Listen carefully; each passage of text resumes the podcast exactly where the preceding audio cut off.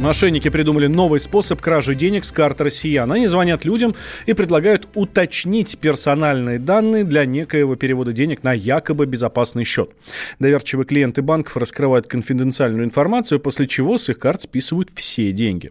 Как рассказал радио «Комсомольская правда» директор информационно-аналитического агентства «Телеком Дейли» Денис Кусков, в новом способе преступники используют все те же уловки, что и были раньше. По словам эксперта, после такого звонка нужно обязательно обратиться в службу безопасности банка. Участились случаи, когда на телефоны пользователей и операторов звонят различные категории граждан, предлагают услуги, представляются сотрудниками банков, разводят людей получают секретную информацию. Взаимодействие операторов и банковских структур позволит улучшить эту ситуацию и исключить подобное развитие событий, что убережет наших граждан от потери денежных средств. Всех преступников угомонить не удастся, потому что все-таки это работа не операторов и банков, это работа правоохранительных органов, но свою лепту лепту в борьбе с подобными людьми, конечно же, этот проект может нести. По большому счету, банки сами для себя определяют, кто будет работать, кто не будет работать. Но если мы берем там совокупную абонентскую базу операторов, крупнейших банков, то подавляющее большинство людей будут иметь возможность использовать эту ситуацию. Интересно, что в 2017 году о проблемах с телефонными мошенниками рассказали 160 тысяч россиян, а в 2019 о почти 2,5 миллиона.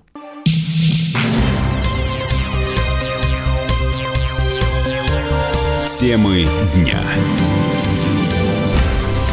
Вы слушаете радио «Комсомольская правда» в студии Валентин Алфимов. 20 миллиардов долларов в Африке и больше 35 миллиардов Кубе. За последние годы Россия активно прощает странам кредиты, которые были предоставлены Советским Союзом.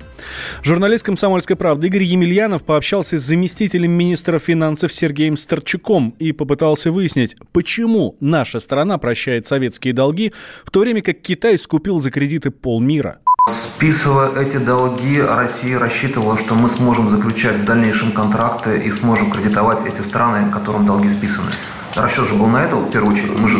Ну, Тут же, понимаете, когда принимаются эти решения, учитываются многие факторы. И факторы политического сотрудничества. А что такое учесть, учесть фактор политического взаимодействия сторон? Это значит э, принять э, во внимание позицию страны дебитора, которая чаще всего не очень счастлива, что у нее числится задолженность перед э, страной, которая исчезла. Да? Здесь улица с двусторонним движением. Это не только наш интерес чего-то там решить. Дебитор Кредиторы тоже стремятся нормализовать отношения. Правительство Российской Федерации не вправе предоставлять новые кредиты тем заемщикам, у которых имеются неурегулированные отношения перед Российской Федерацией. Это еще один мощный фактор, который мы использовали для того, чтобы восстановить сотрудничество, восстановить развитие.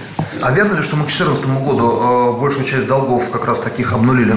Или это не совсем так? По состоянию на текущую дату, да, мы можем сказать, что у нас Осталось э, достаточно небольшой список стран, с которыми у нас нет подписанных межправительственных соглашений о регулировании кредитных отношений есть несколько стран, я их не хочу называть, но это буквально на пальце одной руки. Нет, это не страны СНГ. С остальными государствами мы урегулировали отношения либо в рамках нашего членства в Парижском клубе кредиторов, либо в рамках э, прямых двусторонних договоренностей, ну, как это было с случаем вот с Индией, с Китайской Народной Республикой, где так получилось, что Российская Федерация была одновременно и дебитором, и кредитором Китайской Народной Республики.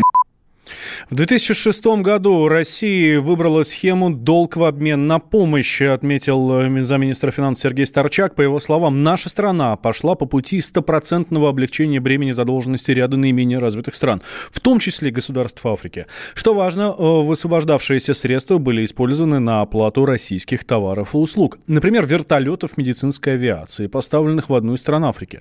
Благодаря этому возможности российских компаний в Африке расширились, и это прагматичный подход подход к развитию торгово-экономических связей, считает Старчак.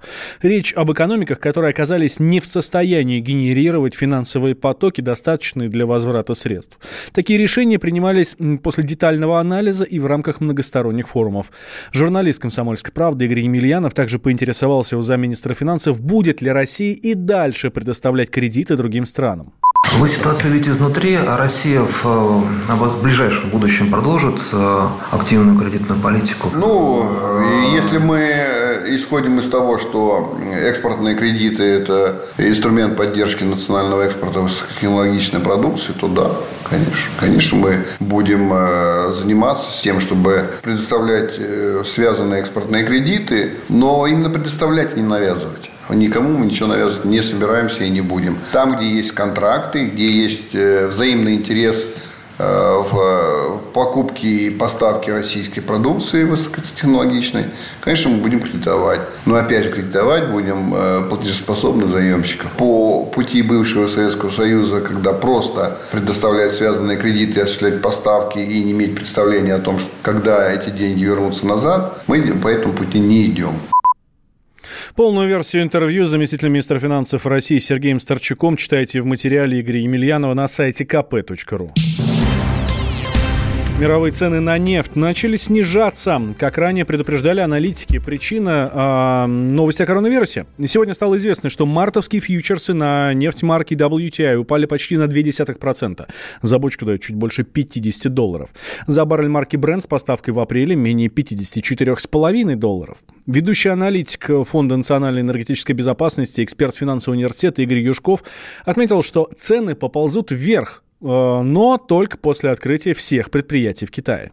Все будет зависеть от продолжительности мер противодействия коронавирусу в Китае, потому что сейчас все смотрят именно туда, и спрос на нефть в Китае и есть тот самый фактор, который определяет цену на нефть. Если они дальше будут каникулы сохранять и, соответственно, блокировать ряд крупных городов, чтобы вирус не распространялся, тогда, соответственно, предприятия не будут работать, не будут потреблять энергоресурсы, будет в глобальном масштабе большой профицит предложения тогда, и цены упадут. Поэтому сейчас же будет зависеть от Китая. Мы видим, что там позитивные вроде новости идут, но вопрос вот так опять же в сроках. То есть явно, что первый квартал для них экономически будет провальным. И они уже сократили потребление нефти. Если к концу февраля ситуация наладится, и они разблокируют города и предприятия заработают, тогда я думаю, что стоит ожидать возврата нефти в коридор 55-65 долларов за баррель. Если же не заработают все предприятия китайские, тогда мы можем увидеть, наоборот, снижение цены нефти от 40 до 50 долларов за баррель. Российский бюджет запланирован, исходя из нижней планки, в 40 долларов за баррель. Все, что больше, уходит в государственный фонд. Если падение э, будет, соответственно, ниже этой цифры, из него будут брать деньги на поддержку экономики. Самые осведомленные эксперты, самые глубокие инсайды, самые точные прогнозы. Точные прогнозы. Знаем все лучше всех. Ведущие. Неудержимый Мардан и прекрасная Надана Фридрихсон. Первая радиогостинная «Вечерний диван» на радио «Комсомольская правда». Два часа горячего эфира ежедневно по будням в 6 вечера по Москве.